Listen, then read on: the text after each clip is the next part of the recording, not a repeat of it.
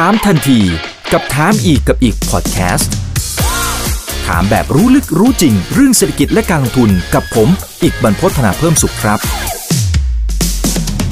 สวัสดีครับ สวัสดีเพื่อนๆนักลงทุนทุกคนนะครับนี่คือ right now by อีกบรรพททุกเรื่องที่นักลงทุนต้องรู้นะครับและสำหรับวันนี้เรื่องที่เราต้องรู้ก็เกี่ยวข้องกับทางฝั่งของจีนนะครับซึ่งถึงแม้ว่าทางด้านของคุณเพโลซี่เนี่ยก็จะจากทางฝั่งของไทเปไปละนะครับแต่ว่าก็ทิ้งเอาไว้นะฮะความคุกกรุ่นนะครับตอนนี้ก็ยังคงมีอยู่นะแต่ว่าในมุมของการลงทุนจะเป็นอย่างไร วันนี้ก็ได้รับเกียรติจาก 2 ท่านนะครับท่านแรกเฮียเหลียนเจี้ยนเฟยนะครับนะเป็นผู้ช่วยนายกสมาคมธุรกิจยุคใหม่ไทยจีนนะครับสวัสดีครับเฮียเหลียนครับผม สวัสดีครับ คุณอีกสวัสดีท่านผู้ฟังทุกท่านครับครับและอีกหนึ่งท่านนะครับพี่นัทครับคุณนัทถมัทนาครับผู้ช่วยกรรมการผู้จัดการฝ่ายกลยุทธ์การลงทุนและลูกค้าสัมพันธ์เคแทมนะครับสวัสดีครับพี่นัทครับผมสวัสดีครับคุณอีกเอเหรียญและทุกท่านครับครับอ่าคนไหนที่เข้ามาแล้วก็ฝากกดไลค์กดแชร์ทุกช่องทางด้วยนะครับ Facebook YouTube Twitter แล้วก็ทาง Clubhouse ส่วนคนไหนที่อยากจะเข้า Open Chat ทาง Line นะครับทางทีมก็พินเอาไว้ให้ละ ทาง Facebook กับ YouTube นะครับก็สามารถที่จะเข้าไปแยกตามกลุ่มตามที่ท่านสนใจ หุ้นไทย หุ้นต่างประเทศคริปโต วางแผนการเงิน แล้วแต่สนใจได้ไหนเข้าไปได้เลยนะครับ โอเคอ่าเดี๋ยวผมขอดูหน่อยนะฮะอ่าคุณอรนิตสวัสดีค่ะ คุณพีพีแฟนคลับนะฮะแฟนคลับของทั้งหมดเลย คุณปอนสวัสดีครับนะคุณปอนบอกแฟนคลับอาจารย์เหรียญครับโอเคอ่าคนไหนที่เข้ามาแล้วอยากจะถามอะไรก็พิมพ์เข้ามาได้เลยนะนะครับอ่าทีนี้ผมผมขอเริ่มจากเฮียเหรียญก่อนได้ไหมฮะคืออยากรู้ปฏิกิริยา ของคนจีน ผมไม่แน่ใจว่าเฮียเหรียญน่าจะต้องมีเช็ค น่าจะต้องมีคุยบ้าง จากกรณีที่คุณเพโลซี่เนี่ยอยู่ๆก็ตัดสินใจเดินทางไปที่ไทเปไต้หวัน ความเขาเรียกอะไรครับพูดตรงๆ คือความเดือดมันมันเดือดแค่ไหนฮะเฮียเหรียญเอ่อจริง ๆ แล้วรอบนี้เนี่ยเดือดบ้างนะครับ ที่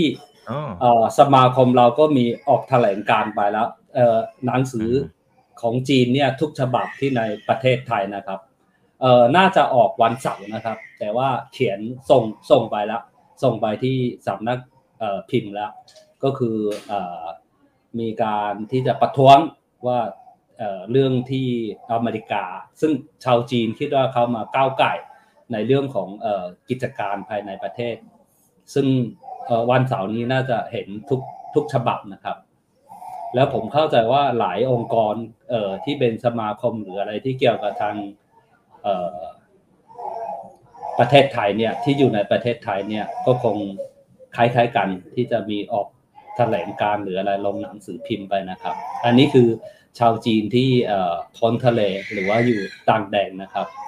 ส่วนของในเมืองจีนเองเนี่ยก็ ตอนนี้ก็เหมือนกับว่าเออเป็นกระแสเนี่ยที่แบบว่าเออรีบให้รวมชาติอะไรอย่างเงี้ยเป็นกระแสที่แบบเออ แรงมาก แรงมากแรงมาก เพราะว่าเรื่องเอ่อพวกนี้อะมันไม่ใช่เพิ่งเกิดนะครับ มันสะสมมาเรื่อยๆสะสมมาเรื่อย ๆ แล้วก็ทางการจีนเนี่ยได้มีออกกฎหมายไป ที่เกี่ยวกับเรื่องของเอ่อถ้าเกิดมันมีปัญหาในเรื่องของการว่าเห็นว่าไต้หวันเนี่ยจะเป็นเอกราชหรือประกาศเอกราช หรือว่ามีต่างชาติเข้ามาเนี่ยกฎหมายสามารถที่จะให้เข้าไปแทรกแซง ได้นะครับ ใช้ทหารได้ แต่แต่ก็ไม่ต้องห่วงนะครับ สงครามตอนนี้ยังไม่เกิดครับ ตอนนี้ไม่ใช่เวลาครับ ยังไม่ใช่เวลา ครับ อ่า โอเค เดี๋ยวเดี๋ยวกลับมาขยายความว่าทำไมถึงไม่ให้เวลาแปลว่าอะไรนะครับ อ่าพี่นัทครับ แต่พอหันไปดูทางฝั่งของตลาดหุ้น แม้กระทั่งของจีนเองก็ก็บวกนะฮะนะฮะหลาย ๆ ตัวนี่บวกแรงซะด้วยซ้ำอาลีบาบาอะไรต่างก็โอเคมันมีผลประกอบการแหละแต่ว่าเฮ้ยเซนติเมนต์แทบจะไม่กระทบเลย บ้านเราก็ยังบวกเหมือนกัน มันสะท้อนให้เห็นอะไรฮะ นักลงทุนไม่ได้สนใจหรอครับ ผมขอตอบด้วยรูปนะครับ ที่ผมให้คุณอีกไว้นะ ที่เป็นรูปภาพภาพแรกเลยนะ ที่เป็นรูปชาร์ตแล้วก็รูปสัตว์ชนิด สัตว์สองชนิดนะครับ ครับ แป๊บหนึ่งนะฮะโอเค อ่า มันกำลังโหลดขึ้นมา นะฮะ สัตว์สองชนิดจะเป็นตัวไหน คนไหนที่เข้ามาแล้วฝากกดไลค์กดแชร์กันด้วยนะครับ YouTube อย่าลืม Subscribe ด้วยนะ นะ โอเค มาแล้วครับ ตัวไหนฮะ ตัวกระทิงใช่ไหม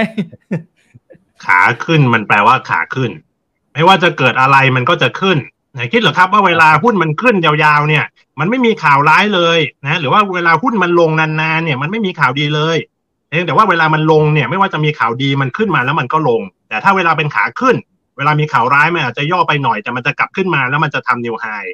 นะเราตีความว่าตลาดหุ้นเนี่ยหุ้นโลกโภคภัณฑ์คริปโตด้วยนะครับ นะกลับเป็นขาขึ้นตั้งแต่กลางเดือนที่แล้วนะครับ จนถึงตรงนี้เนี่ย มันเป็นขาขึ้น เพราะฉะนั้นไม่ว่าจะเปโลซี่มาหรือว่าไบเดนมาเองเลยนะฮะกามาลาแฮร์ริสหรือใครมาเนี่ยมาเลยนะเราเชื่อว่านี่มันคือขาขึ้น เพราะฉะนั้นเราเห็นการตีความเลยตลาดนะครับอย่ามาเลยครับ ถ้ามาถ้ามาน่าจะเดือดกว่านี้ โอเคอะต่อครับโทษทีครับ ความจริงแล้วเราดูภาพใหญ่กว่านั้น วันนี้เราคุยเรื่องจีนนะ แต่ว่าต้องเข้าใจว่าเวลาที่ของมันจะขึ้นจะลงเนี่ย หรือว่าเวลาเราตัดสินใจลงทุน ผมมีหลักการอยู่เดี๋ยวสามอย่างเท่านั้นเองสามด้านหนึ่งคือสภาพคล่องหรือเงินที่มันจะจะเข้ามาดันราคานะครับสองนะก็คือ valuation หรือระดับราคามันถูกมันแพงอย่างไรนะเทียบกับมูลค่านะและสามก็คือโอกาสเติบโตนะโอกาสเติบโตมันจะโตดีหรือมันจะถดถอยอะไรแบบนี้นะในช่วงกลางเดือนที่ผ่านมาเนี่ยมันมีพัฒนาการที่สำคัญในแง่ของสภาพคล่องปัจจัยแรกปัจจัยสำคัญที่สุดเลย สภาพคล่องเนี่ยสำคัญมากนะครับ ถ้าคุณมีของดีถือของดีไว้ถือซื้อของดีๆ แต่ว่ามันไม่มีสภาพคล่องไม่มีเงินมาดันเนี่ย ของดีมันก็ดีอยู่แค่เป็นความภูมิใจของคุณนะนะแต่ว่ามันไม่กลับมาเป็นราคาถูกไหมครับนะถึงแม้เวลาบางทีมีของไม่ดีเท่าไหร่เนี่ย แต่ว่าเวลาสภาพคล่องมันมานึกภาพปีสองปีที่แล้วตอนช่วงโควิด ตอนช่วงที่มีการแจกเงินเนี่ยมีการฉีด QE ถูกไหมครับ ของที่มันดูไม่เหมือนไม่มีอะไรเลยนะ NFT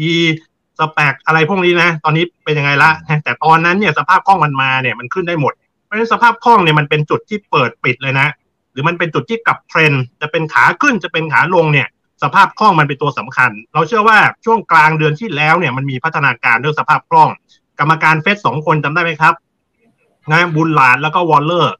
นะคนเนี่ยติดตามฟังเขาสองคนโดยเฉพาะบุลลาดเนี่ยยิ่งกว่าพาวเวลอีกเพราะว่าพาวเวลพูดอะไรลูกน้องก็ต้องมาแก้ พูดไปลูกน้องก็ต้องมาแก้ทุกวันนี้นะ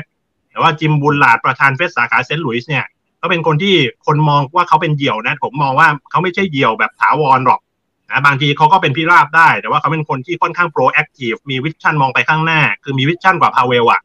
นะแล้วคนก็ชอบฟังเขาแล้วพูดอะไรเนี่ยก็เป็นจริงมาหลายครั้งนะรอบนี้เขาอยากขึ้นดอกเบี้ยเร็วๆแรงๆวันก่อนก็ยังยืนยันว่าต้องการขึ้นดอกเบี้ยไปถึง 3.75ถึง4เปอร์เซ็นต์นะฮะแต่ว่ากลางเดือนที่แล้วเนี่ยก็ออกมาปรามตลาด พร้อมกับ คริสโตเฟอร์วอลเลอร์ซึ่งเป็นผู้ว่าการเฟดนะก็คือเป็นเฟดไฮโซอะนะเฟดนี่มีหลายระดับชั้นนะเฟดไฮโซคือผู้ว่าการมีไม่กี่คนนั่นแหละแล้วก็โหวตทุกรอบใช่ไหมครับ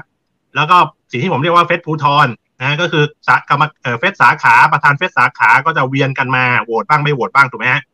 นะคริสโตเฟอร์วอลเลอร์เนี่ยก็ออกมาคริสโตเฟอร์วอลเลอร์นี่เชื่อว่าน่าจะเป็นเหยี่ยวจริงนะอยากจะขึ้นดอกเบี้ยอยากจะเบรกเงินเฟ้อ ก็ออกมาเบรกพร้อม ๆ กันในวันแค่ในวันเดียวกันเลยอะ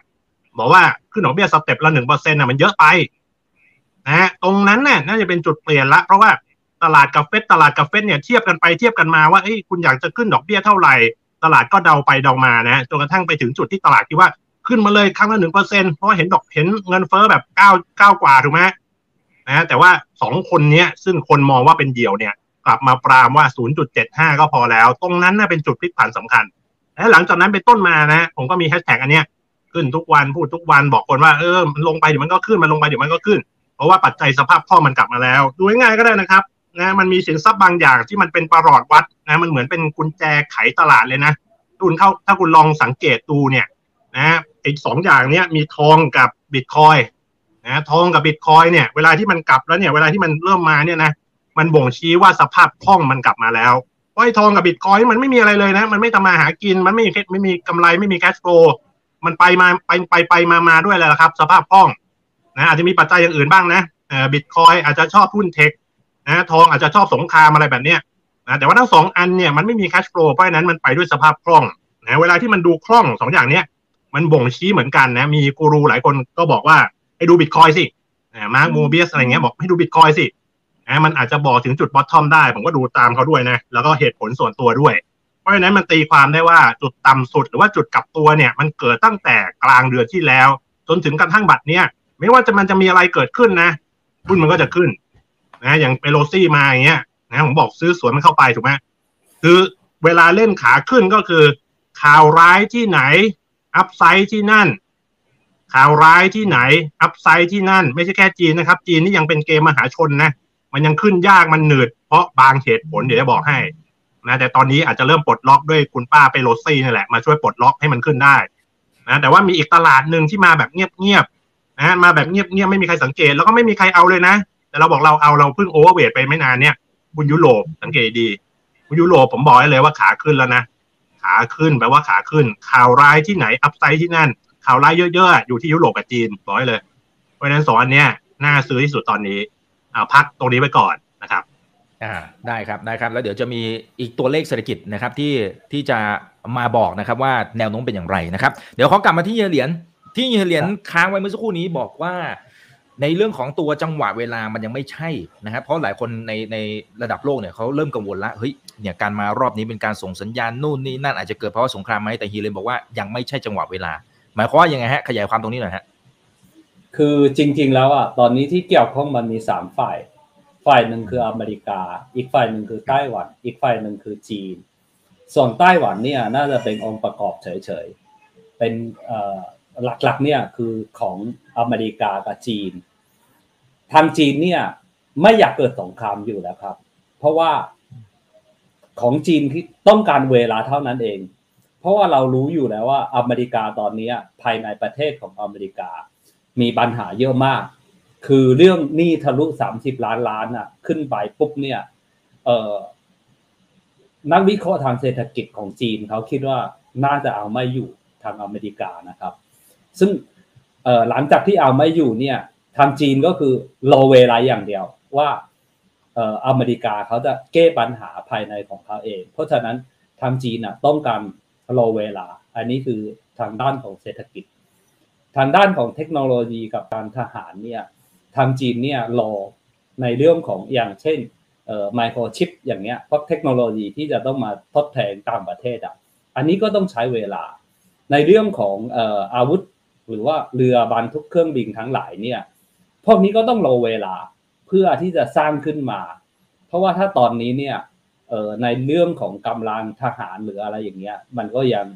เป็นรองกับอเมริกาอยู่ แต่ทำไมทำไมถึงจะรอบนี้ถึงจะต้องซ้อมรบนะครับ มันจะเป็นเหตุผลอีกเหตุผลหนึ่ง เดี๋ยวเรามาคุยถึงเรื่องอเมริกาก่อนตะกี้คุยถึงจีนแล้วนะครับ เรามาคุยถึงอเมริกา อเมริกาเนี่ยทุกวันนี้เนี่ยหลังจากที่เกิดสงครามเอ่อรัสเซียกับยูยูเครนออกมาเสร็จปุ๊บใช่ไหมครับ มันก็คือเอ่อทำจุดหนึ่งที่ยุโรปเนี่ยที่มันมีปัญหาขัดแย้งกันขึ้นมา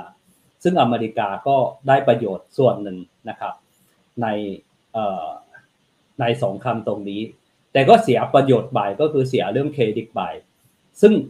นักวิเคราะห์ของไต้หวันเนี่ยหลายประเทศหลายหลายท่านเนี่ยก็พูดบ่อยๆว่า ถ้าเกิดไต้หวันเป็นยูเครนแล้วอเมริกาจะช่วยไหม ตรงนี้แหละที่ทำให้ ทางเอเปโลซี่เนี่ยเนนซี่เปโลซี่เนี่ยที่จะต้องไปเยือนไต้หวันเพื่อให้การสนับสนุนนะครับ แต่ทำไมไม่ใช่เวลานี้ เพราะว่าอเมริกามีปัญหาในเรื่องของไมโครชิป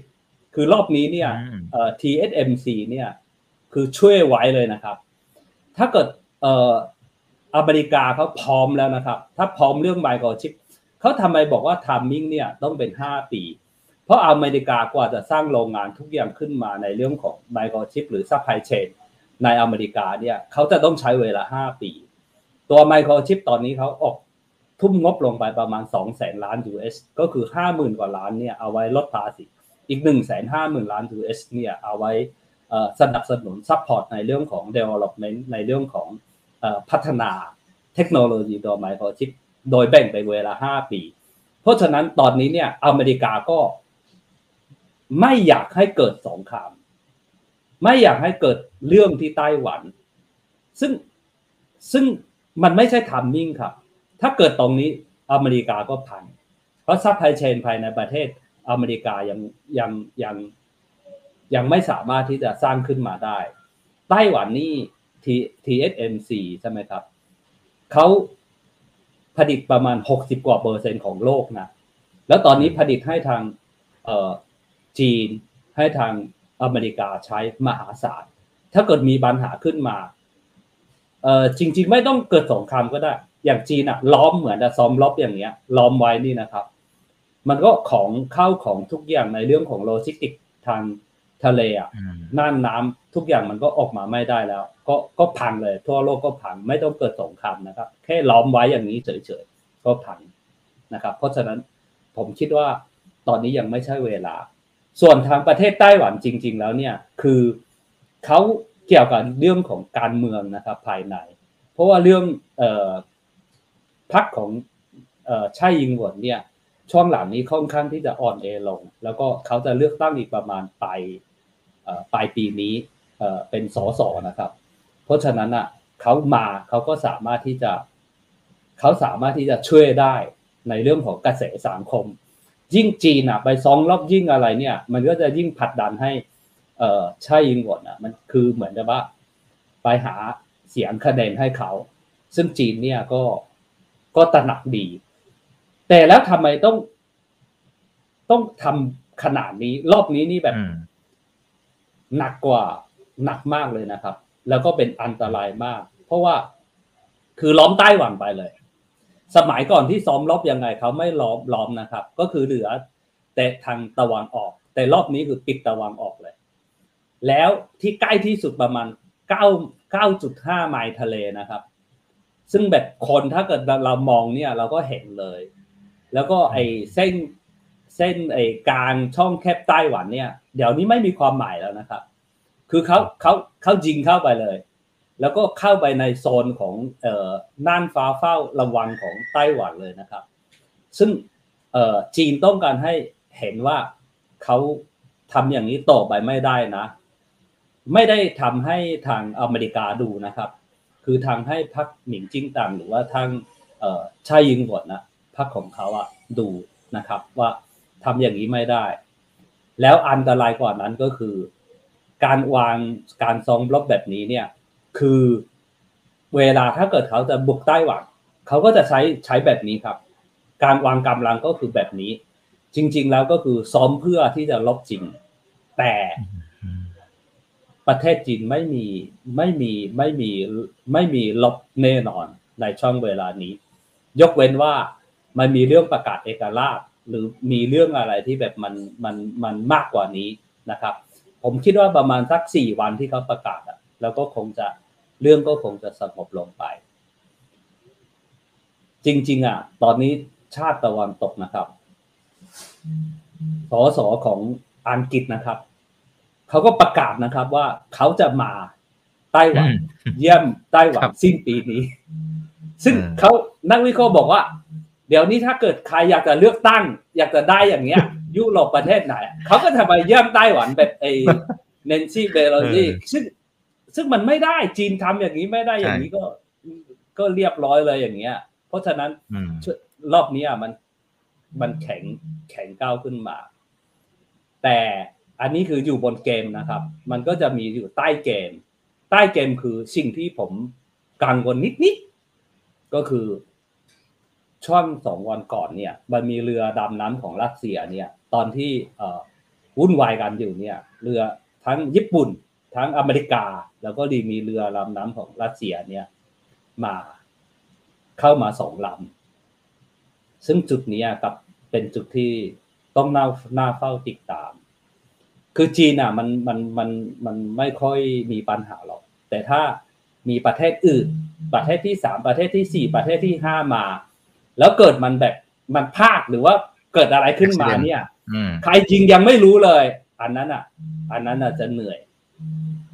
อันนั้นอาจจะเหนื่อยแต่ถ้าบนโต๊ะเกมไม่เกิดครับ เพราะว่าเกมตอนนี้คืออยู่ในมือของอเมริกานะ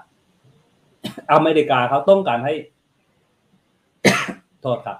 อเมริกาต้องการให้เป็นยังไงเนี่ย ตอนนี้มักอยู่ที่อเมริกา แล้วอเมริกาไม่พร้อม แต่ถ้าอีกห้าปีไม่แน่นะครับ อีกห้าปีไม่แน่ แล้วก็เอ่อโอกาสเนี่ย สูงด้วย สูงด้วยที่จะเกิดภายในห้าปีครับอืมอืมอ่า มันยังไม่ใช่เวลานะครับ อ่า โอเคนะฮะเดี๋ยวกลับมาอีกทีหนึ่งนะครับ เดี๋ยวกลับมาที่พี่นัทครับ ทีนี้ทีนี้ถ้าไปดูในมุมของพื้นฐานเศรษฐกิจของทางฝั่งของจีนเนี่ย ก่อนหน้านี้เนี่ยนะครับก็ก็กำลังมาสวยๆนะครับแต่ว่าในช่วงประมาณสักเดือน 2 เดือนล่าสุดเนี่ยมันเริ่มเห็นสัญญาณอะไรบางอย่าง เช่นพวกอสังหาริมทรัพย์ซึ่งจริงๆมันก็เห็นมาตั้งแต่ปีที่แล้ว แต่มันก็มันก็เงียบไปสักพักหนึ่งแต่ว่าอยู่ๆมามาปีนี้ปุ๊บโอ้โหข่าวลงข่าวไล่มาเต็มไปหมดเลยดีฟอลนู่นนี่นั่นนะครับคนไม่จ่ายบ้านนู่นนี่อะไรต่างๆเนี่ยมันมาพร้อม ๆ กันนะครับ อันนี้มันมันเป็นอีกสิ่งหนึ่งที่มันมันขัดกับสิ่งที่พี่นัทบอกไปเมื่อกี้หรือเปล่า ที่บอกขาขึ้นมันเป็นขาขึ้น แต่ตรงนี้มันซ่อนอยู่ใต้พรมสุดท้ายมันมันต้องถึงจุดหนึ่งที่ที่รอวันระเบิดหรือเปล่าพี่นัทมองไงฮะกับความจริงเศรษฐกิจจีนมันแย่มากนะ แล้วก็ตั้งแต่เอ่อตุดจีนนะถ้าเราดูตั้งแต่ตุดจีนหรือต้นปี 2021 ปีที่แล้วเป็นต้นมาเนี่ย ตอนนั้นเศรษฐกิจมันมันดีถูกไหมแล้วก็หุ้นก็ไปดอยตรงนั้น เวลาที่คนมองว่าเศรษฐกิจดีเนี่ยหุ้นไปดอยตรงนั้น เพราะว่าเหตุผลนี้ครับมาดูนะรู้รูปที่สองเลย มันมีแค่สองรูปแค่นี้แหละรู้เรื่องกันเลยนะครับ ดูภาพที่สองไอ้ China Credit Impulse นะครับตัวนี้หาได้หาดูได้ทั่วไปนะอันนี้ผมก็ดูจากเว็บไซต์นี้แหละ Macro Micro ก็ลองไปเซิร์ชดูนะเอ่อ Credit Impulse เนี่ยมันเป็นเอ่อตัวตัวดัชนีชี้วัดที่สำคัญมันคือ New Loans นะครับ หรือว่าสินเชื่อใหม่ของจีนเนี่ย แล้วก็หารด้วย GDP นะวิธีมองเนี่ยนุมอง direction นะครับ ขึ้นหรือลง ขึ้นหรือลง ถ้า credit impulse ขึ้นแปลว่าสินเชื่อเนี่ยมันโตเร็วกว่า GDP สินเชื่อใหม่โตเร็วกว่า GDP ถ้าเกิดว่า credit impulse เส้นสีฟ้านี่มันลงแปลว่าในเวลานั้นเนี่ยสินเชื่อเนี่ยมันหดตัวหรือว่าโตช้ากว่า GDP ไม่ใช่ไม่หดตัวหรอกแต่มันโตช้ากว่า GDP นัยยะของมันคืออะไร เมื่อสินเชื่อมันโตเร็วกว่า GDP มันบอกว่าในเวลานั้นเนี่ยจีนกำลังปั๊มเศรษฐกิจขึ้น เพราะหลักของการปั๊มเศรษฐกิจก็คือปั๊มสินเชื่อเข้าไปนะฮะเร่งให้มีการปล่อยสินเชื่อเข้าไปในระบบนะแล้วก็มันมันเป็นเหมือนหัวรถจักรนะตัวสินเชื่อเนี่ย มันจะลากไอ้รถไฟไปก็คือตัวของเศรษฐกิจลองสังเกตดูนะครับ มันมีลักษณะเป็นวัฏจักรแล้วเศรษฐกิจจีนก็คงทราบกันดีว่า มีความเป็นแบบการควบคุมสูงนะลองดูรอบขาขึ้นของมันหลักๆนะที่ผมให้ดูห้าเส้นเนี่ยห้าลูกศรนนะครับ ดูในช่วงประมาณสักปี 2009 2010 นะ หลังจากแฮมเบอร์เกอร์คริสิสเห็นไหมครับ เส้นสีฟ้าเนี่ยชันขึ้นไปเลยนะ เพราะว่าจีนต้องการปั๊มเศรษฐกิจอย่างรุนแรง นั่นคือเป็นรอบที่ปั๊มอย่างรุนแรงมากเลยนะ แล้วหุ้นก็ขึ้นไปตรงนั้นเนี่ยมาไปไฮตรงเท่าไหร่บางคนนี่ยังมีติดอยู่ตรงนั้นอยู่เลยนะนะมันมันปั๊มแบบรุนแรงมากรอบต่อมาเนี่ยก็จะมีช่วงของปีประมาณสัก 2013 2012 2013 อะไรประมาณนั้นอีกรอบหนึ่ง นะครับ แล้วก็มี 2015อ่า2015 เราเราลองสังเกตดูนะว่า แต่ละรอบแต่ละรอบเนี่ยนะมันค่อนข้างสัมพันธ์กับรอบของหุ้นเหมือนกัน 2015 ก็เป็นอีกรอบหนึ่งที่หุ้นเนี่ยไปไฮตรงนั้นนะครับ แล้วก็หลังจากนั้นมาเนี่ยก็จะมีรอบต่อต่อมานะ ก็คือหลังจากโควิดเห็นไหม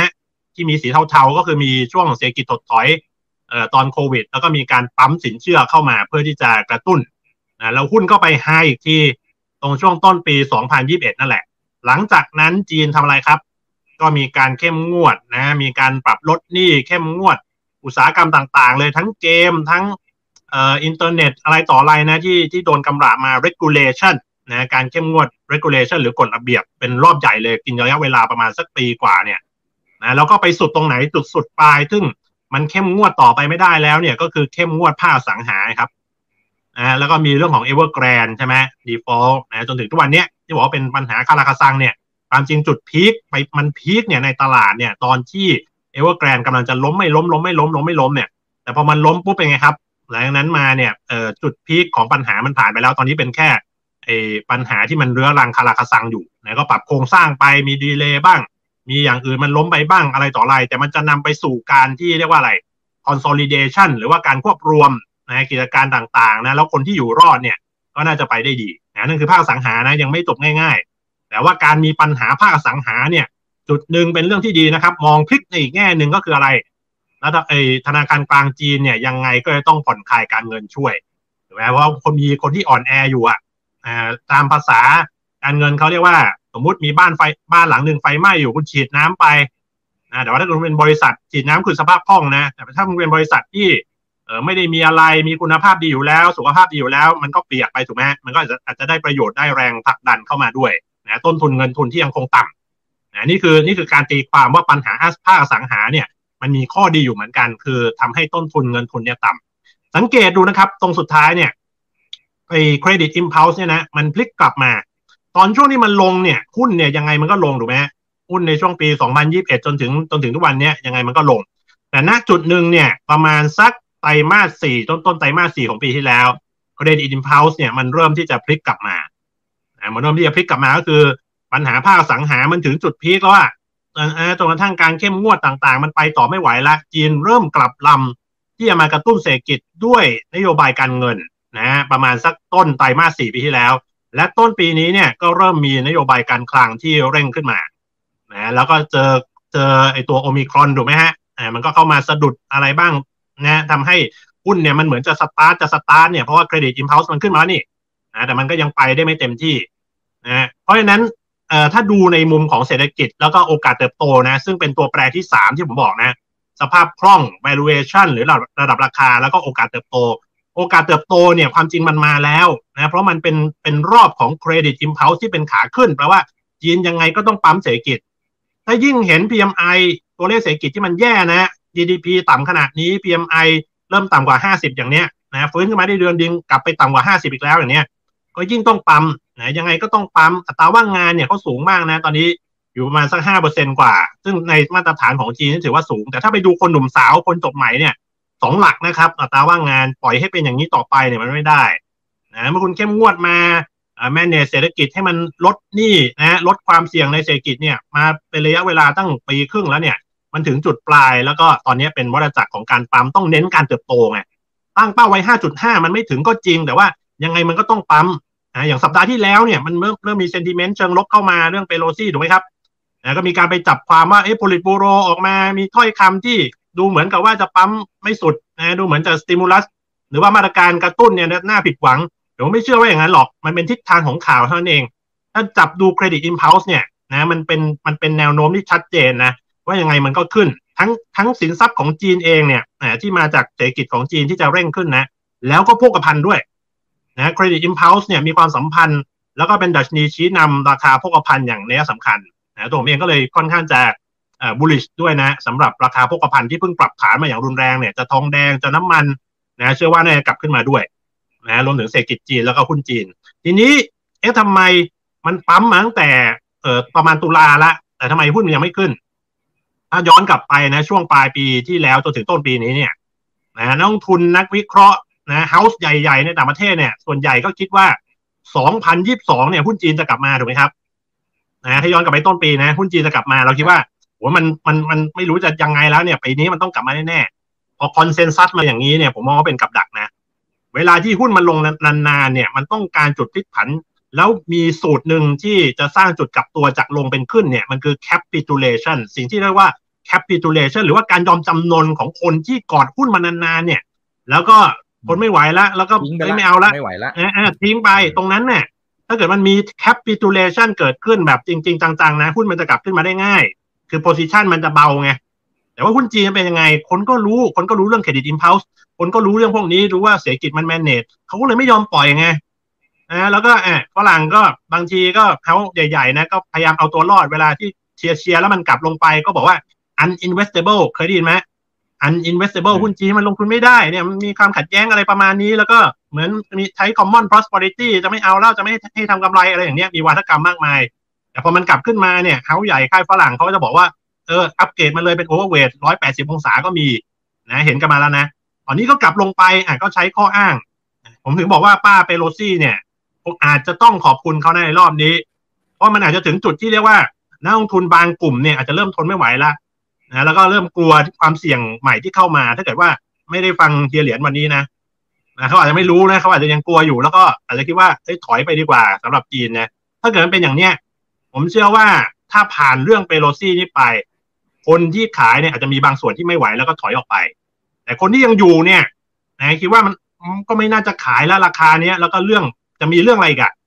นะจะมีเรื่องอะไรกันผมถึงบอกว่าเรียกร้องเลยบอกว่าเอ้ใครจะมาอีกไหมใครจะมาอีกไหมอย่างเนี้ยนะแต่มันไม่มีอะไรอีกแล้วเนี่ย ก็เข้าใจได้ว่าคนที่ยังอยู่กับหุ้นจีนตรงเนี้ย มันก็ไม่น่าจะขายแล้วนะเมื่อคนกลุ่มสุดท้ายขายไปแล้วเนี่ยนะคนที่อยากจะช็อตคนที่อยากจะกดมันไว้เนี่ยมันไม่มีเหตุผลที่จะกดอีกต่อไปนะ ผมเชื่อว่ามันน่าจะกลับเป็นขาขึ้นได้แล้วนะเพราะมันไม่น่าจะมีเรื่องอะไรที่น่าจะทำให้คนขายแล้วคนสุดท้ายเนี่ยมันมันน่าจะขายไปแล้วถ้าเกิดเรื่องนี้นะนะทนไม่ไหวก็ก็ ก็ขายไปแล้ว แต่ถ้าคนที่ทนไหวเนี่ยกับเรื่องนี้ ผมเชื่อว่าไม่มีเรื่องอะไรที่ทำให้เขาขายแล้ว ไม่รู้จะกดหาอะไรแล้วตอนนี้นะ ยกขึ้นได้แล้วนะครับนะเศรษฐกิจมันก็มันก็ credit impulse ไงยังไงก็ต้องขึ้นนะครับ อยู่ที่เวลาครับครับอ่าโอเคนะครับอ่าพอฟังแล้วก็สบายใจหลายท่านบอกติดดอยอยู่นะครับโอเค ทักทายสวัสดีทุกท่านนะครับ2,000 ท่านนะฮะยังไงฝากกดไลค์กดแชร์กันด้วย YouTube อย่าลืม Subscribe นะนะครับแล้วก็คนไหนที่อยากเข้าห้อง Open Line Chat นะครับก็คลิกเข้าไปที่ลิงก์ ทั้ง Facebook แล้วก็ YouTube มีแปะเอาไว้แล้วก็พินเอาไว้ให้นะแยกตามห้องต่างๆ สามารถคลิกเข้าไปได้เลยนะโอเคนะครับทีนี้กลับมาที่เฮียเหรียญครับเมื่อสักครู่นี้ผมว่าเป็นเป็นอีกหนึ่งประเด็นที่ที่คนก็สนใจทางฝั่งของภาคอสังหา ทีนี้อยากอยากรู้ว่าในเชิงของพื้นฐานจริงๆนะที่เฮียเหรียญเองได้สัมผัสดูเนี่ยนะฮะเอ่ออสังหาของจีนมันมีปัญหาหนักแค่ไหนนะครับแล้วอย่างที่พี่นัทบอกเมื่อสักครู่นี้ครับที่บอกว่ายังไงเสียทางฝั่งรัฐบาลจีนยื่นมือเข้ามาช่วยแน่ๆนะครับมันเป็นอย่างนั้นไหม ในเรื่องของอสังหาริมทรัพย์ของจีนอะเราพูดถึงในเรื่องของที่อยู่อาศัยก่อนนะครับ ที่อยู่อาศัยเนี่ยมันของจีนเนี่ยที่เติบโตมาตลอดเวลาส่วนหนึ่งก็คือคนเนี่ยซื้อไปเเก่งกำไร คือคนจีนเขาจะมีเพื่อนๆเนี่ยเขาจะมีคำหนึ่งเลยว่า มีเงินเอาไว้ซื้อไว้ตึก แล้วเดี๋ยวยังไงมันก็ขึ้นอะไรอย่างเงี้ยแล้วของจีนเนี่ยมันค่อนข้างที่จะ ขึ้นไวมาก เนื่องจากว่าจีนใช้นโยบายการควบคุม เวลาที่ดินของเขาเวลาในการสร้างเนี่ยจะต้องไปประมูลจากรัฐนะครับ แล้วก็ค่อยมาสร้างเขาจำกัดนะครับ แต่ช่วงหลังนี้มันมีปัญหาที่เกี่ยวกับการเกิดนะครับ ซึ่งนักวิเคราะห์บอกว่าการเกิดของจีนอะมันลดน้อยลง แล้วก็คนแก่เนี่ยเด็กเกิดใหม่ใช่ เด็กเกิดเนี่ยมันน้อยลง แล้วคนที่เสียชีวิตไปเนี่ย มันก็จะมีมีมีบ้านที่แบบปู่ย่าตายายอย่างเงี้ย ซึ่งมาตกทอดมาให้ เพราะฉะนั้นในเรื่องของการกดดันที่จะในเรื่องของห้องอะห้องพักอะมันน้อยลงแล้ว อีกอย่างหนึ่งก็คือในเรื่องของหมู่บ้านชนบท ซึ่งตอนนี้เมืองจีนก็พยายามที่จะให้ กระจายความเจริญไปที่ชนบท ชนบทก็จะมีสร้างเมืองเนี่ยที่แบบเป็นเป็นเล็กๆ แต่ว่าแบบสวยน่าอยู่อะไรอย่างเงี้ยขึ้นมา มันก็ทำให้ส่วนหนึ่งที่ชนบทที่จะย้ายเข้าอยู่ไปอยู่ในเมืองเนี่ยมันน้อยลง เพราะฉะนั้นผมเข้าใจว่าถ้าพูดถึงในด้านของภาคที่อยู่อาศัยเนี่ย คงจะต้องชะลอแล้วครับ คงจะต้องชะลอแล้ว ที่ที่จีนนะครับ แต่ว่าเนื่องจากว่าภาคอสังหาริมทรัพย์ของจีนเนี่ย มันมีสัดส่วนกับ GDP ของจีนอะแล้วก็เป็นทรัพย์สินมหาศาล เพราะฉะนั้นเวลาถ้าเกิดมัน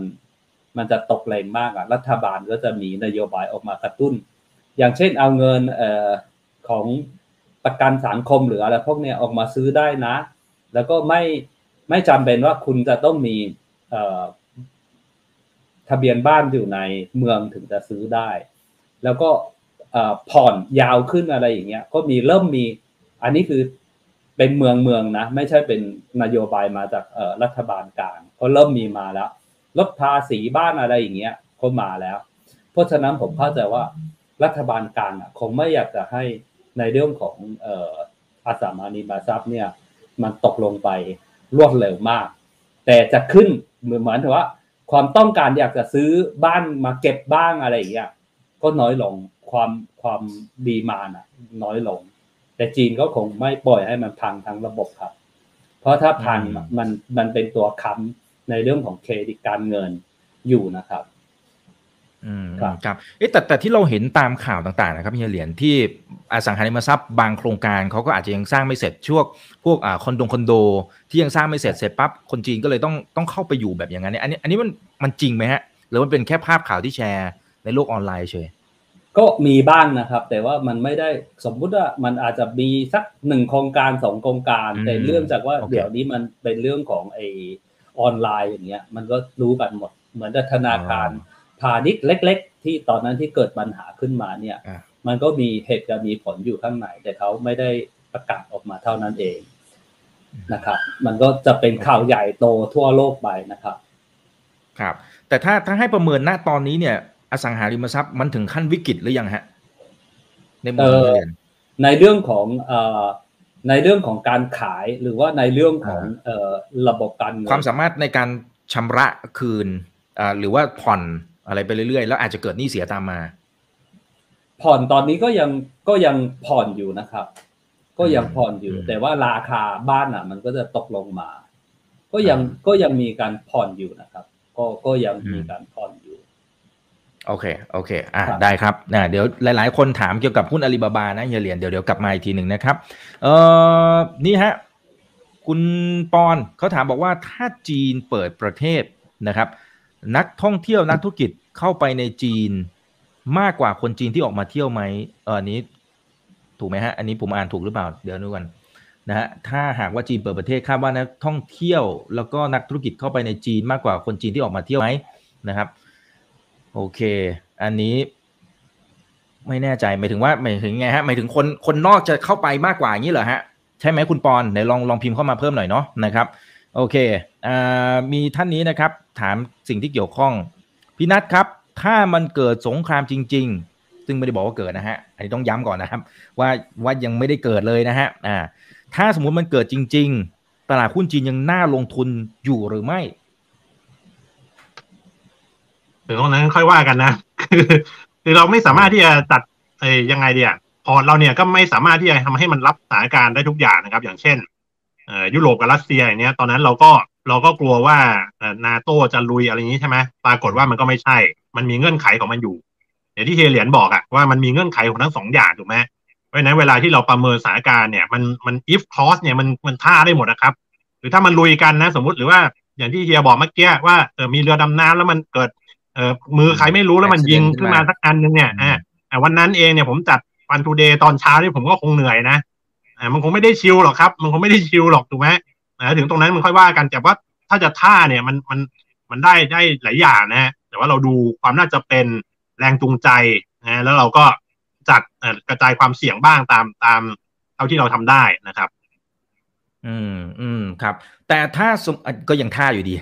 ถ้าสมมุติว่าสมมุติว่ามันอุบิเหตุจริงๆอันนี้มันคือสงครามโลกไหมฮะพี่นัทมองไง เป็นได้เป็นได้ คือโอกาสของสงครามโลกความเสี่ยงสงครามโลกเนี่ยมัน ก็อย่างที่ว่าเงื่อนไขว่าพร้อมหรือยังนี่มันผมว่าสำคัญมากนะแต่อุบัติเหตุก็เกิดขึ้นได้อย่างเช่นเรื่องที่เกิดในยูเครนเนี่ย ผมคิดว่ามันมีการเขาเรียก miscalculation หรือว่าการประเมินสถานการณ์ที่อาจจะไม่ถึงกับผิดอะแต่ว่ามันอาจจะคาดเคลื่อนเอ่อ underestimate อะไรหลาย ๆ อย่างในหลายๆฝ่ายนะ อย่างเช่นเออเซลินสกี้ถ้าเกิดว่าเออในวันนั้นเขาเขาเขาย้อนกลับไปได้เขาจะรับเขาเขาอาจจะรับข้อเสนอของมาโครงมั้งอุตส่าห์ไปคุยมาตั้งหลายชั่วโมงไงไอ้โต๊ะยาวเฟ้ยที่คุยคุยกับปูตินนะนะ อุตส่าห์ไปคุยมาให้ก็ไปไม่เอาซะอะไรอย่างเนี้ยหรือว่าแม้แต่ยุโรปเองนะวันนี้นั่งหาแก๊สกันจ้าละวันราคายังพุ่งไม่หยุดเลยนะหรือว่ารัสเซียเองอะที่บอกว่าจะจบในกี่ชั่วโมงของเขาอะนี่มันกี่ไปคูณจำนวนชั่วโมงไปได้ไม่รู้เท่าไหร่แล้วถูกไหมเพราะฉะนั้นมันมีการ underestimate ได้นะอาจจะไม่ได้แบบ full accident นะแต่ว่ามันมันผิดจากที่คาดไว้ เรื่องนี้ก็เช่นกันนะครับแต่ผมผมเองเนี่ยมีมีมุมมองจากคนนอกนะที่ไม่ได้คุกคลีอะไรมากเนี่ย ผมเองมองด้วยสามัญสำนึกนะ ว่าองค์คาพยพหรือว่าการจัดองค์กรการกระบวนการตัดสินใจของจีนเนี่ยกับกระบวนการตัดสินใจของรัสเซียเนี่ย ผมว่ามันมีความต่างกันพอสมควรนะความเป็นระบบที่ต่างกันพอสมควร เพราะฉะนั้นถ้าพูดถึงสองเรื่องนี้ แน่นอนว่าเอ่อเรื่องไต้หวันคงจะใหญ่กว่ายูเครนถ้าเกิดเหตุนะ แต่โอกาสมันก็น่าจะน้อยกว่านะเอาเท่านี้แล้วกันแล้วก็เราลงทุนตัดสินใจบนพื้นฐานแบบนี้ แล้วก็เผื่อทางหนีทีไล่ไว้หลาย ๆ โพซิชัน นะครับอืมครับอ่าจะต้องกระจายความเสี่ยงในหลาย ๆ สินทรัพย์นะครับอ่าผมขอกลับมาที่คุณปอนนะคุณปอนน่าจะถามเผื่อเฮียเหรียญมีข้อมูลนะคุณปอนบอกว่าใช่ครับ ความหมายก็คือว่า ถ้าสมมติจีนเปิดประเทศนะครับ นักท่องเที่ยวจะเดินทางเข้าไปเยอะ ๆ ไหมนะหรือว่าคนจีนออกมาท่องเที่ยวข้างนอกเนี่ย มันจะยังเยอะเหมือนเดิมหรือเปล่านะครับเอ่อสำหรับต่างประเทศที่จะเข้าไปเที่ยวในจีนนะครับ ผมคิดว่าก็ยังมีอยู่เลยครับ แต่ว่าจะเท่าเดิมหรือเปล่าเนี่ยเออไม่มีใครทราบนะครับ แต่ส่วนนักท่องเที่ยวที่จีนที่จะออกมาเนี่ยจีนตอนนี้ค่อนข้างที่จะมองว่าประเทศไหนเป็นมิตร คือค่อนข้างที่จะชี้นำคือรัฐบาลชี้นำอย่างเช่นสมมุติว่าเราเออเกินดุลเขาเยอะมากอย่างเงี้ยอ่าโอเค ส่งนักท่องเที่ยวไปโอเค ถ้าคุณใกล้ชิดกับจีนอย่างเงี้ยโอเครับปากเลย ปีหนึ่งจะเอากี่ล้านคนขนไปเลย อันนี้มันเป็นเขาเรียกว่าเป็นตัวที่มา balance ในเรื่องของเอ่องบการค้าระหว่างประเทศ ถ้าสมมุติเราเกินเขาเกินดุลเมืองไทยเยอะแยะใช่ไหมเขาก็ส่งนักเที่ยวเข้ามาเยอะแยะเลย อันนี้เป็นเป็นเต้นหนึ่งเป็นกลยุทธ์หนึ่งของรัฐบาลนะครับ อย่างเช่นในเรื่องของอาเซียนอย่างเงี้ยตอนนี้ รัฐบาลจีนก็เอาใจอาเซียนเยอะมากนะ แล้วก็การค้าระหว่างอาเซียนกับจีนเนี่ย พุ่งเยอะมากนะ ของอย่างของอินโดนีเซียอย่างเงี้ยโหเติบโตแบบมหาศาลเลยนะครับ ผมยังมองว่าอาเซียนกับจีนเนี่ย การค้าธุรกิจน่าจะเติบโตสูงต่อไปนะครับอืมครับอ่าขอบคุณครับอ่าเดี๋ยวสลับมาพี่นัทนะครับ คุณเวสนะฮะบอกว่าจีน ตอนนี้เขายังใช้นโยบาย Zero โควิดอยู่นะครับ อันนี้มันจะมีผลกระทบอย่างไรนะเศรษฐกิจจีนมันจะฟื้นได้ขนาดนั้นจริงหรือ เพราะมีนโยบายตรงนี้ค้ำอยู่ ครับคือเครื่องยนต์เศรษฐกิจมันมีอยู่หลายเครื่องนะ มันมีทั้งเรื่องการใช้จ่ายภาครัฐ มีทั้งการส่งออกสุทธินะครับนะแล้วก็มีการลงมีการบริโภคการลงทุนอะไรแบบเนี้ยเพราะฉะนั้นถ้าเครื่องยนต์ของการบริโภคมันติดติดขัดขัดด้วยซีโร่โควิดเขาก็จะต้องไป จุดเครื่องยนต์อื่นเนี่ยหรือว่าไปเน้นอย่างอื่นให้มันมากขึ้น อย่างเช่น การลงทุนโครงสร้างพื้นฐาน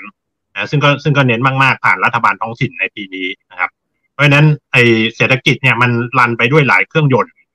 นะอันนี้คือเรื่องหนึ่งนะแล้วถ้าเกิดว่าเป็น fund manager ที่เป็น active เนี่ยเขาสามารถที่จะไปเลือกหุ้นตามตามแนวโน้ม หรือว่าตามทิศทางที่ที่นโยบายรัฐเนี่ยจะไปสนับสนุนไปกระตุ้น ทั้งระยะสั้นโครงสร้างพื้นฐานใช่ไหม ระยะยาวมีปัจจัยขับเคลื่อนอะไรล่ะ solar new new energyนะ EV ต่างๆ พวกนี้ใช่ไหมมันก็จะเป็นทิศทางของการกระตุ้น มันก็อาจจะไม่ได้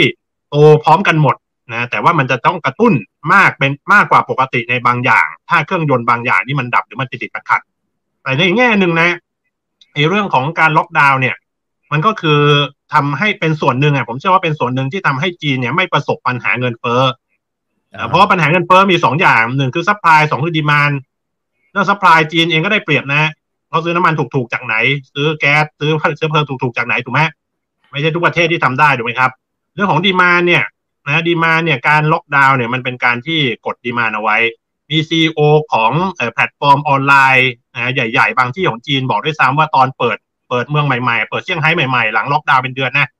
ผู้บริโภคก็ไม่เหมือนเดิมนะผู้บริโภคก็ไม่เหมือนเดิมเขาอาจจะค่อนข้างระมัดระวังมากขึ้น เพราะว่าเปิดมาเดี๋ยวก็อาจจะกลับไปล็อกอีกได้ นะและการการว่างงานที่มันค่อนข้างสูงเนี่ย มันกลับทิศกับอเมริกาหรือว่ายุโรปใช่ไหมครับโดยเฉพาะอเมริกาเนี่ยที่ว่างงานต่ำมากนะเงินเฟ้อมันมาจากดีมานพูแหละนะเงินเฟ้อมาจากสองอย่างเลยเพราะว่าโลกตะวันตกก็มีเรื่องกับผู้ผลิตพกภัณฑ์ส่งออกพกภัณฑ์ด้วยถูกไหมฮะนะเจอทั้งสองเด้งอะเงินเฟ้อเขาเลยแปดเปอร์เซ็นเก้าเปอร์เซ็นเงินเฟ้อจีนทุกวันนี้สองเปอร์เซ็นกว่านะต่ำเป็นอันดับต้นๆของโลกพอๆกับซาอุดีอาระเบีย พอๆกับญี่ปุ่นถูกไหมครับเพราะฉะนั้นเขาไม่มีปัญหาเรื่องเงินเฟ้อส่วนหนึ่งเนี่ย ฝั่งดีมาเนี่ยมันมาจากประโยชน์ของการล็อกดาวน์ไม่อยากเรียกคำว่าประโยชน์เลยแต่มันมีมันมีประโยชน์บางอย่างอยู่นะคือมันช่วยกดดีมานไว้ และอีกอย่างนึงก็คือในเมื่อมีการล็อกล็อกเปิดเปิดปิดเนี่ยนะผมมองมองภาพแบบเออสองมุมอย่างนี้นะนะอย่างประเทศที่เปิดประเทศเนี่ย เรียนรู้ที่จะ live with covid อย่างไร ผมเชื่อว่าจีนเองเนี่ยในบางแง่มุมเดี๋ยวถามเจเหรียญต่อก็ได้ว่าจริงเปล่า ผมเชื่อว่าเขาเองเนี่ยก็ต้องปรับตัวและ live with lockdown เช่นกัน จริงป่ะครับเฮียเหรียญ อ่าอ่าโอเคนะครับ อันนี้เสริมได้เลยนะครับอ่าเรื่องนี้เรื่องนี้แล้วก็เดี๋ยวถามถามต่อเรื่องของอาลีบาบาสามสี่ท่านแล้วนะครับ พอดีเพิ่งประกาศผลประกอบการ แล้วก็โอ้โหราคาหุ้นก็วิ่งกระฉูดเลยนะครับอ่าเอาเอาเรื่องนี้ก่อนก็ได้ครับ ว่าตอนนี้คนจีนอยู่ยังไงฮะสถานการณ์ที่แบบโอ้โหมีการล็อกดาวน์เปิดปิดปิดปิดอยู่ ก็เอ่อลำบากขึ้นนะครับ แต่ว่าเขาก็ทำธุรกิจเหมือนเดิม ปรับตัวยกเว้นนะเขาน็อกดาวน์ว่าให้อยู่บ้านนะครับ อย่างเช่นในเซนเจิ้นอะที่ญาติเราแล้วก็เพื่อนเราบริษัทเราอยู่ที่โน่นเนี่ย ก็คือพนักงานก็ต้องเอ่อทำไอ้เทส ATK ทุกวันเลย เขาจะมีคนเนี่ยมาตั้งไว้หน้าหมู่บ้านตั้งไว้หน้าตึกเลย test ทุกวัน มันก็ทำให้มันเอ่อต้นทุนของสังคมในการ test ATK เนี่ยหมดไปเป็นหมื่นล้านแล้วนะครับ เยอะมาก เยอะมาก แต่เขาก็ เขาก็ทำอย่างนี้ ถามว่าหยุดเลยไหมธุรกิจก็ยังทำอยู่นะครับ ยกเว้นว่าเมืองที่มันน็อกดาวน์ไป แต่ถ้าอย่างเซินเจิ้นหรืออะไรที่เมืองที่เรากวางเจาอะไรอย่างเงี้ยก็ยังปกติ แต่หมายถึงว่าเศรษฐกิจภายในอะมันก็จะดรอปลงไป แล้วก็บางส่วนค่าราชการอย่างสมัยก่อนพวกหมอพยาบาลพวกครูอะไรอย่างเงี้ยเขาเงินเดือนส่วนหนึ่งแล้วก็มีรายได้พิเศษที่เป็นส่วนของ อินเซนティブส่วนอะไรพวกนี้หลาย ๆ อย่างเนี่ย บางตัวสวัสดิการบางตัวก็ถูกลดน้อยลงไป อันนี้ก็เป็นข้อเท็จจริงนะครับ ที่ตอนนี้ที่กำลังเจออยู่ครับผม อ่าอ่าโอเคนะครับ แต่ก็ต้องปรับตัวกันไปเอาใจช่วยนะครับ อันนั้นคือมุมหนึ่ง ทีนี้คนที่ถามเข้ามาเยอะมากครับ คืออาลีบาบานะที่เพิ่งประกาศผลประกอบการกันไป ดูมีหลายหลากหลายคำถามหนึ่งคือจะถูกถอดจริงไหมนะครับ ผลกระทบเป็นอย่างไร แล้วที่เฮียแจ็คมานะฮะบอกว่าจะลดบทบาทใน Ant Financial Group เนี่ยเฮียเหรียญมองอย่างไรนะครับผลประกอบการเป็นอย่างไร หุ้นซื้อได้ไหม ประมาณนี้ฮะเสียสามสี่คำถามเกี่ยวกับอาลีบาบาเลยวันนี้นะครับ คือทางด้านอาลีบาบาถามว่าธุรกิจอะเขาดีเขาเขาก็เขาก็ยังดีอยู่นะครับ แล้วทุกวันนี้เขาก็ยังซื้อผ่านอาลีบาบาไม่ได้ในเมืองไทยทุกวันนี้เราซื้อของก็ผ่านอาลีบาบาก็เยอะแยะ ธุรกิจทุกอย่างก็ยัง นำเนินไป แล้วราคาหุ้นก็ถูกมาก ถูกแบบถูกจริง ๆ นะครับ บริษัทระดับแบบเป็น AI ทุกอย่างอยู่ในตัวเองอะแต่ในดื้อเอออันนี้คือธุรกิจของเขา แต่ในส่วนส่วนของเจ็คมาเนี่ย ถ้าเกิดเขาลดบกบาทลงไปนะครับ ก็ดีนะครับ ดีต่อดีต่อองค์กร ดีต่อ ดีต่อทั้งเอ็นดีต่อทั้งอาลีบาบาแล้วผมคิดว่า เอ่อคุณเจ็คมาเนี่ยก็คงคงจะ ท่านคงจะทราบแหละก็ค่อยๆถอยนะครับ แต่สิ่งที่มีปัญหามากที่สุดก็คือหุ้นตอนนี้อยู่ที่พวกที่อยู่ที่อเมริกา พวกนี้เนี่ยเขาเขากลัว คนจีนเขากลัวว่าขายซื้อใบซื้อมาแล้วถ้าเกิดมันมีปัญหาขึ้นมาอย่างเงี้ย มันจะเอาเงินคืนได้หรือเปล่า ซึ่งจุดนี้แหละเป็นจุดหนึ่งที่มันมีปัญหานะครับ แต่ถ้าถัดถอดออกแล้วมาเข้าที่ฮ่องกงผมว่าเป็นข่าวดีครับ มันเป็นจุดที่ดี คือเอ่อระหว่างรัสเซียกับยูเครนออกมาปุ๊บแล้วก็หลายท่านที่ทรัพย์สินที่อยู่ต่างประเทศอะใช่ไหมครับเขาเหมือนว่าถูกยึดไปเลย หรือว่าถูกแช่แข็งไว้ ซึ่งคนจีนคนที่เป็นรวยเป็นมหาเศรษฐีหรือว่าเป็นคนที่มีอันจะกินที่ลงทุนพวกเนี้ยเขาก็จุดนี้เขาก็เอามาวิเคราะห์นะครับเขาก็เอามาวิเคราะห์เป็นประเด็นหนึ่งนะครับ อืมอืมครับเออให้ให้เหรียญขยายความนิดนึงที่บอกว่าเฮียแจ็คมาถ้าสมมติว่าเขาลดบทบาทลงมันดียังไง คือคือลดแรงกดดันจากรัฐบาลอย่างนี้เหรอฮะคือหลายครั้งอะที่เอ่อท่านออกมาพูดหรือว่าออกมาออกข่าวเนี่ย มันค่อนข้างที่จะแบบขัดแย้งกันนโยบายนะครับ ซึ่งถ้าเกิดท่านแบบค่อยๆ ถอยออกมาเนี่ย ก็จะดีกับทางองค์กรนะครับ คือถ้าเกิดเราไม่พูดอย่างเงี้ย แล้วเราเฉยๆอย่างเงี้ย แล้วทำตามไปอะไรอย่างเงี้ย ก็จะก็จะเป็นสิ่งที่ดีมาก แต่นโยบายบางตัวอย่างเงี้ย ออกมาแบบโหมัน มันแบบขัดแย้งกันอะ อย่างเช่นตอนเอ็นตอนนั้นอะ จริง ๆ ก็เรียกไปคุยตั้งหลายรอบแล้วว่าอย่าอย่าอย่าพึ่งขึ้นนะอย่าพึ่งขึ้นเดี๋ยวมันจะมีปัญหากันอะไรอย่างเงี้ยเขาถึงจุดสุดท้ายก็ IPO IPO รัฐบาลก็สามารถที่จะจุดสร้างจุด IPO ได้ครับ อืมอืมครับผม โอเค ขอบคุณมากนะครับ อ่า ทักทาย 2,000 ท่านนะครับ ยังไงฝากกดไลค์กดแชร์กันด้วย YouTube อย่าลืม Subscribe นะ โอเคนะครับ ขอดูอันนี้หน่อยนะฮะเขาบอกว่าอ่าแล้วพี่นัทครับ ทางฝั่งของจีนเนี่ยเขามีการแบนสินค้าการนำเข้าจากไต้หวันนะครับ ในท้ายสุดมันอาจจะเกิดการตอบโต้ในเชิงของพวกกำพงกำแพงภาษีในระดับโลก มันจะมีความเข้มข้นมากขึ้นอีกไหมระหว่างประเทศ และจะทำให้ภาพรวมเศรษฐกิจโลกมันอาจจะชะลอหรือเปล่ามองไงฮะ คือเรื่องเนี้ยไอความเสี่ยงเรื่องนี้คนเนี่ยทั้งธุรกิจเองทั้งนักลงทุนเองเนี่ย รับรู้ตั้งแต่ช่วงสงครามการค้าแหละสงครามการค้าแล้วก็มีโควิด เป็น supply disruption นะนะแล้วก็มีความขัดแย้งรัสเซียยูเครน มันค่อนข้างจะ confirm ให้ให้มีการปรับตัวเรียกว่าปรับ supply chain รอบใหญ่อะเราได้ยินกันมาเยอะเลยนะช่วงปีที่ผ่านมาไม่กี่เดือนที่ผ่านมาเนี่ยแหละในมีสงครามเนี่ย reshoring onshoring friendshoring ใช่ไหมก็คือย้ายฐานผลิตนะครับแล้วก็การค้าเนี่ยการค้าเนี่ยอาจจะมีบทบาทในสัดส่วนที่น้อยลงกว่าแต่ก่อน แต่ว่าการลงทุนเนี่ยมันอาจจะมากขึ้นการลงทุนแบบทางตรงจากต่างประเทศ การย้ายฐานผลิตการสร้างโรงงานอย่างนี้นะ ผมมองในแง่ว่าในแง่คนที่รับประโยชน์มันก็มีนะอย่างอย่างอาเซียนเนี้ยเมื่อกี้ที่เอเลนบอกอะพี่เหรียญบอกนะอย่างเดือนเนี้ยเห็นเห็นชัดๆนะ ผมเองต้องต้องคอยดูperformance กองทุนตัวเองทุกวันนะนะก็เห็นเลยว่าอย่างอาเซียนเนี่ยเริ่มเริ่มที่จะมา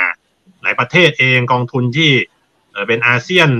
เลยทั้งหมดนะ หรือว่าจะเป็นเวียดนาม หรือว่าแม้แต่ไทยเองเนี่ยอยู่ดีๆก็ใช่ไหมไม่ค่อยมีอะไรก็พันหกแล้วอะไรอย่างเนี้ยนะเพราะฉะนั้นเนี่ยเป็นมีคนที่ได้ประโยชน์อยู่ เพราะนั้นเราในฐานะนักลงทุนเนี่ยถ้าถ้าตอบคำถามว่าเศรษฐกิจเป็นยังไง ก็คือการการค้าอาจจะลดบทบาทลงบ้าง แต่เราก็จะเห็นว่าการส่งออกมันก็ยังดีอยู่นะแต่มันจะลดบทบาทลงในในระยะยาว แต่ว่าการลงทุนเนี่ยมันจะโดดเด่นขึ้น ก็อยู่ที่ว่าประเทศแต่ละประเทศเนี่ยจะบริหารจัดการความสัมพันธ์กับผู้อำนาจที่มันเปลี่ยนไปยังไง ซึ่งเรามองมาที่อาเซียน หรือว่าแม้แต่อินเดียอย่างเนี้ยนะก็ก็เป็นอะไรที่ได้ประโยชน์ก็ก็เรียกว่าหุ้นก็เป็นอะไรที่เราค่อนข้างที่จะที่จะเน้น นะถ้าในฐานะนักลงทุนเนี่ยคงจะต้องก็คงจะต้องหาทางไปนะนะส่วนของจีนเองเนี่ยเขาคงจะต้องหา growth driver อะเรียกว่าโดนปิดตรงนี้อย่างที่เหมือนคล้ายๆ เมื่อสักครู่นี้เรื่องของล็อกดาวน์ใช่ไหมเครื่องยนต์ตรงนี้มันแผ่วไป หรือว่าการการค้ามันเริ่มมีปัญหาเขาต้องหาไดรเวอร์ใหม่เรียกว่าเรียกว่าปัจจัยขับเคลื่อนการเติบโตใหม่ๆนะถ้าเป็นฟันเมเจอร์เนี่ยก็เป็นหน้าที่ที่จะต้องไปหา คือเศรษฐกิจใหญ่แบบนี้มีความยืดหยุ่นมีองค์คาพยพที่แบบ เยอะแยะมากมายอย่างนี้เนี่ยมันสามารถไปหาโอกาสได้นะแต่ว่าอย่างหนึ่งในฐานะนักลงทุนเนี่ยการลงทุนแบบแพสซีฟซื้อทั้งตลาดไปเนี่ยอาจจะยังไม่ใช่ละนะครับเพราะมันจะมีอะไรที่ที่มันหายไปมีอะไรที่มันมานะครับ อืมครับโอเคครับ ขอบคุณครับ น่าจะได้อีกสักสองสามคำถาม คุณครูริศนะฮะบอกว่าเฮียเหรียญนะครับ มีหุ้นกลุ่มไหนนะฮะที่ยังมีโอกาสในประเทศจีนบ้างช่วยชี้เป้าหน่อยนะครับ เห็นตอนนี้สังเกตเห็นจีนเนี่ยแห่ออกมาตั้งโรงงานนอกประเทศมากขึ้น อันนี้เป็นประเด็นที่เราต้องกังวลด้วยหรือเปล่าไปถึงในมุมของการลงทุนนะครับเอ่อมาตั้งนอกประเทศมากขึ้นก็เยอะนะครับ แล้วเดี๋ยวต่อจากนี้ไปเนี่ยไต้หวันจะออกมาตั้งครับ จะย้ายฐานกระจายความเสี่ยงใช่ครับ เพื่อที่จะเปลี่ยนในเรื่องของ supply chain ซึ่งอาเซียนผมเข้าใจว่าได้ประโยชน์จากตรงนี้ ส่วนหุ้นเนี่ยที่ ตอนนี้ที่จีนเล่นอะก็คือหุ้นกลุ่มของ EV supply chain ของ EV นะครับ แล้วก็อีกตัวหนึ่งก็คือตัว microchip ซึ่งยังไงรัฐบาลยังไงเขาก็ up เต็มที่อยู่แล้ว แล้วก็ตอนนี้ก็ทราบดีอยู่แล้วว่าเขาสามารถผลิตได้7นาโนเมตร ซึ่งอันนี้คือออกจากข่าวทางอเมริกา เพราะว่า SMIC ของจีนนะเขาเขาบอกแล้วว่าเขาไม่เขาไม่ออก ข่าวออกมาแล้ว ปกติมันต้องแจ้งตลาดว่าเขาตอนนี้ทำอะไรได้บ้างเขาเขาบอกแล้วเขาเขาไม่แจ้งแล้วเขาไม่แจ้งความคืบหน้าของเขาว่าเขาตอนนี้ทำได้ขนาดไหน แล้วก็เลเวลลอปเนี่ยเป็นยังไงเขาไม่แจ้งแล้ว แต่ผมเข้าใจว่าเออสุดท้ายคือเวลาเท่านั้นเอง สุดท้ายอะไรของจีนก็ทำได้นะครับ อีกสักสามปีห้าปีอะไรก็ทำได้ ตอนนี้คนจีนเนี่ยปีหนึ่งปีหนึ่งเทคโนโลยีที่จะจบออกมาเนี่ย หนึ่งเป็นล้านล้านคนนะครับ แล้วก็พวกนี้มันเกี่ยวกับฟิสิกส์ในโลกนี้สิบมหาวิทยาลัยท็อป 10 เนี่ย ที่เก่งเรื่องฟิสิกส์เนี่ยเจ็ดมหาวิทยาลัยอยู่ที่ประเทศจีนนะครับ แล้วคนตอนนี้ที่จบในด้านนี้เนี่ย มากกว่าอเมริกาสิบเท่า แล้วอเมริกาตอนนี้เขาค่อนข้างที่จะปิดประเทศไม่ให้คนเก่งทั่วโลกเนี่ย ไปลงที่อเมริกา ซึ่งตัวนี้ก็เป็นตัวสกัดเขา เพราะฉะนั้นคิดว่าเมืองจีนตอนนี้เขาลุ้นเวลาเองเขาซื้อเวลาเท่านั้นเอง คือเวลายิ่งไปนานสามปีห้าปีอะจีนก็จะได้ยิ่งได้เปรียบขึ้นมาเรื่อยๆนะครับ เพราะฉะนั้นกลุ่มของ supply chain ของ microchip supply chain ของ AI อย่างเงี้ย พวกนี้ก็ยังไปได้นะครับ automation อะไรพวกนี้ที่เป็นพวกโรงงานเดี๋ยวนี้ทุกอย่างเห็นไหมที่ MK เดี๋ยวนี้เราไปทานที่ MK เดี๋ยวนี้เสิร์ฟใช่ไหมครับ เขาก็จะเอารถเนี่ยมาเสิร์ฟพวกนี้แหละที่ที่เป็นธีมเปลี่ยนของโลกไป แล้วก็เรื่อง EV นี่ดูสิ เวลาตอนนั้นมีปัญหาปั๊บหุ้นลง แต่สุดสุดท้ายเนี่ยมันก็ขึ้นมานิ่งหายแล้วแพงมากนะครับ แพงมากราคาหุ้นนี่คือแพงมาก แต่เขาเขาคิดว่ามันมันเปลี่ยนโลก แล้วก็รถอีวีตอนนี้ไปโชว์ขายที่ยุโรปนะ แล้วตอนนี้จีนก็ซื้อใจยุโรปนะเพิ่งสร้างเครื่องบินไปสามหมื่นกว่าล้าน US ของของยุโรปนะครับ เพราะเพราะฉะนั้นผมเข้าใจว่าจีนพยายามที่จะเอาใจยุโรปแล้วก็ทำค้าขายกับยุโรปมากขึ้นนะครับ ครับก็มีประมาณสามปีนี้แหละครับครับ อ่า นี่เป็นเป็น super mega trend ซะด้วยซ้ำนะครับ อ่า พี่พี่นัทเหมือนขยับมีอันนี้จะเสริมไหมฮะ หรือไม่งั้นเดี๋ยวไปคำถามถัดไป ฟังฟังแล้วยิ้มนะเพราะว่าเออหุ่นยนต์เสิร์ฟอาหารนี่ลูกผมชอบมากเลย ไปไปดูที่ร้านแล้วตื่นเต้น โอเคโอเค เดี๋ยวผมพาลูกผมไปบ้าง โอเค คุณช่วยโคชกรนะครับ บอกว่าอ้าวแล้วปัญหาเรื่องของประชากรจีนนะครับ ที่ตอนนี้อ่าเหมือนที่เฮเลนบอกตอนต้นนะครับ บอกว่าคนผู้สูงอายุมีเพิ่มมากขึ้น ตรงนี้มันจีนเขามีแนวทางในการแก้ไขไหมนะครับ แล้วทันหรือเปล่าอ่าจีนอะพยายามที่จะออกออกนโยบายกระตุ้นอ่าบุคไอข้อ บุคที่สามได้อะไรอย่างเงี้ยอะคุณจับแต่งงานนะ แล้วเดี๋ยวนี้โหแบบคนไม่แต่งงานเยอะเขาจะจับแบบเยอะมากเลยนะครับ จับแบบเป็นทีหนึ่งเป็นพันคู่อะไรอย่างเงี้ย เพื่อที่จะไปดูว่าหาคู่อย่างเงี้ย แบบจัดแบบใหญ่มากนะครับ หลายเมือง พยายามที่จะจัด แต่มันไม่ได้หรอกครับ โลกมันพัฒนามาถึงระดับนี้แล้วเนี่ยเขาก็เห็นแล้วเขาเหนื่อย ใช่ไหมครับ แล้วก็สังคมที่ผ่านมาเขาก็ มีพี่น้องไม่ใช่แบบครอบครัวใหญ่อย่างเนี้ย มันเหมือนกับว่าจะไปเปลี่ยนพฤติกรรมของเขาอะมันมันเอ่อยาก แต่ว่าจีนช่วงหลังเนี่ยเขาแก้ไขปัญหาก็คือใช้ robot นะครับไม่ได้เรื่องเดี๋ยวนี้ทำนาทำไร่ทุกอย่างอะ ก็คือใช้ robot ใช้เทคโนโลยีโรงงานโหถ้าเกิดไปดูเพื่อพวกไอ้ท่าเรือนะครับ เดี๋ยวนี้หลายท่าเรือนี่แทบจะไม่เห็นคนแล้วนะข้างในเนี่ยเป็นเครื่องจักรทำงาน ทำงานทั้งนั้น แล้วก็โรงงานหลายโรงงานทุกอย่างเนี่ยใช้ robot เนี่ยมาทำไอ้เพราะฉะนั้นเอ่อเขาราคาที่เขาเหมือนแต่ว่าใช้คนน้อยลงแต่ผลิตออกมาเยอะขึ้น แล้วก็เอ่อเงินค่าของชีพของจีนหรือว่าไอ้ตัวเงินเฟ้อที่จีนนะมันต่ำมันก็เลยทำให้ของที่ออกมาขายต่างประเทศเนี่ยราคานี่ถูกมากนะครับ คือถูกจนแบบเราผลิตที่เมืองไทยเนี่ย แล้วยังทำไม่ได้เลย อย่างเสื้อผ้าที่เมืองจีนที่เพื่อนที่เอามาให้ผมดูเนี่ย ตัวหนึ่งสามสิบกว่าบาท ซึ่งมันทำได้ยังไงเนี่ย ผ้าค่าแรงเย็บแล้วสามสิบกว่าบาทนี่คือหมายถึงว่า ส่งมาถึงเมืองไทยแล้วนะบวกค่าขนส่งอีกนะ ซึ่งคือบางอย่างเราเราจะนึกไม่ออกเลยว่า แบบถูกมาก แล้วอย่างพวกเครื่องใช้ไฟว่าเครื่องอะไรพวกเนี้ยถูก พวกนี้เดี๋ยวนี้มัน ค่อนข้างที่จะเขาใช้โรบอทในการทำนะครับ แล้วก็ออกปริมาณมากมากมากมากเพราะฉะนั้นผมเข้าใจว่าในเรื่องของวัตถุดิบอะไร เครื่องใช้อะไรทั้งหลายเนี่ยเอ่อเครื่องอุปโภคบริโภคพวกนี้เนี่ย ยังถูกแล้วก็สามารถส่งขายไปทั่วโลกได้ครับ อืมครับ โอเคนะครับ อ่าคุยกันประมาณสักหนึ่งชั่วโมงเสร็จๆแล้วนะครับ ก็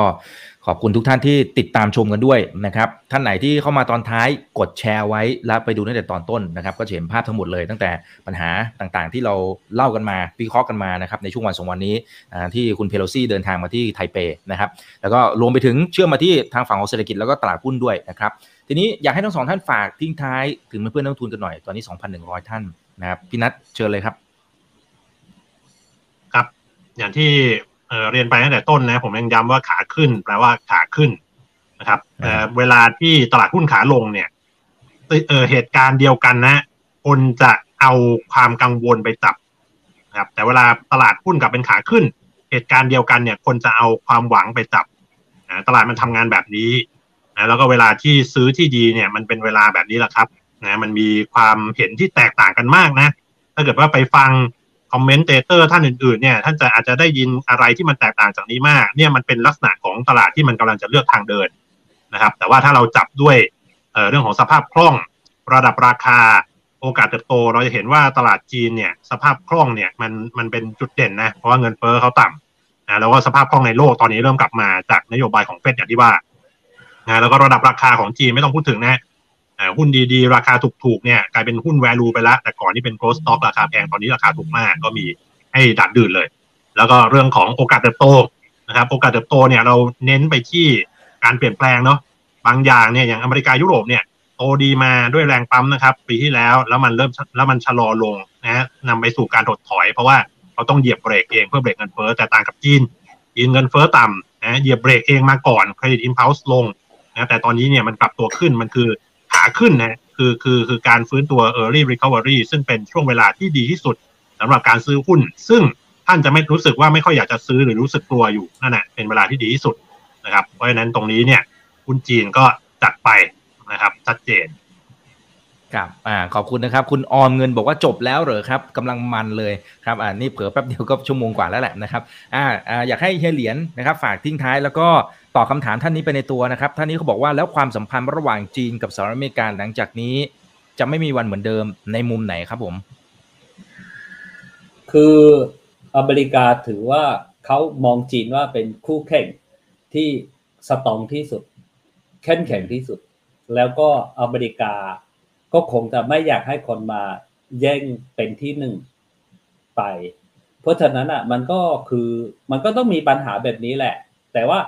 ถึงกับปัญหาที่แบบแตกหักไปเลยหรือเปล่า มันก็มันก็ยากนะครับ ถึงแบบว่าแตกหักแล้วก็แยกไป เพราะว่าอเมริกาตอนนี้ถ้าเกิดอยากจะแก้ปัญหาก็ต้องให้จีนช่วยในบางกรณีนะบางอย่างอย่างเงี้ย ถ้าอยากจะให้จีนคุณขายของให้จีนสิจีนก็ยินดีที่จะซื้อ จีนมีเงินด้วย เขาก็ยินดีที่จะซื้อ แต่มันคือเกี่ยวกับความรู้สึก ความรู้สึกของนักการเมืองภายในประเทศ ความรู้สึกของผู้ที่อยู่เบื้องหลังของการเมือง มันมีคนกลุ่มหนึ่งเนี่ยของออรัฐบาลอเมริกาเนี่ย มีคนกลุ่มหนึ่งที่เป็นปัญญาชน พวกนี้มันจะเกาะกลุ่มนายทุนเขายังใช้ ทฤษฎีนโยบายในการมองปัญหา ก็คือเขาใช้ทุนนิยมหนึ่งสองก็คือเขาใช้เสรีนิยม ซึ่งสองอันนี้เนี่ยตอนนี้คือขัดขัดแย้งกับทางจีน คือพื้นฐานบึ้งลึกของการวิเคราะห์ปัญหาที่เวลาเขาจะเขาจะเอาอะไรมาคิดเนี่ยมันจะต้องมีส่วนตัวที่เป็นฐานมาคิดเขาไม่เหมือนกับ เพราะฉะนั้นอะมันจะเออมันจะแบบว่า ดีเท่าเก่าอย่างเงี้ยมันไม่ได้นะครับ แต่ก็แตกแยกไปแล้วลบกันอย่างนั้นอะ ก็คงไม่ครับ เพราะว่าจีนมันแข็งแรงจนแบบ มันใหญ่จนแบบ มันใหญ่จนแบบไม่อเมริกาแบบห้ามไม่ได้แล้วอะ คือเหมือนว่าโตจนแบบเป็นหนุ่มแล้วอะ คือถ้าเด็กๆอายุสักสิบสี่สิบห้าคุณตีทีหนึ่งเขาจะไม่โตแต่ตอนนี้จีนมันโตแล้ว แล้ว GDP ที่แท้จริงของจีนนะครับ ตอนนี้ นักเศรษฐศาสตร์บอกว่าจริง ๆ แล้วคือมากกว่าของอเมริกาแล้วนะ เพราะวิธีการคิด GDP ของอเมริกากับคิด GDP ของจีนอะไม่เหมือนกัน แล้วก็ทุกวันนี้เขาเราใช้เงิน US อะเอ่อมาคิด ซึ่งซึ่งเขาบอกว่ามันต้องใช้อีกวิธีหนึ่งอะมาคิดก็คือเรื่องของความดีมานของในในสังคมประชากรมาคิด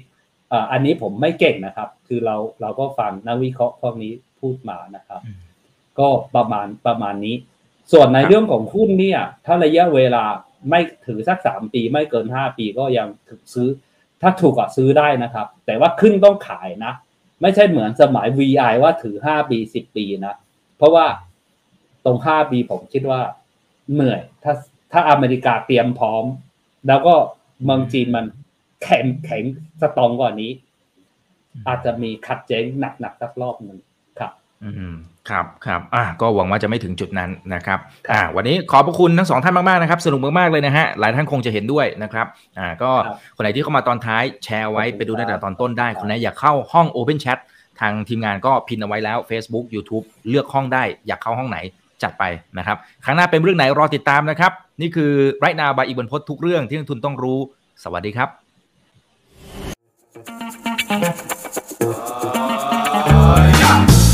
ถ้าชื่นชอบคอนเทนต์แบบนี้อย่าลืมกดติดตามช่องทางอื่นๆด้วยนะครับ ไม่ว่าจะเป็น Facebook, YouTube, Line Official, Instagram และ Twitter จะได้ไม่พลาดการวิเคราะห์และมุมมองเศรษฐกิจ และการลงทุนดีๆ แบบนี้ครับ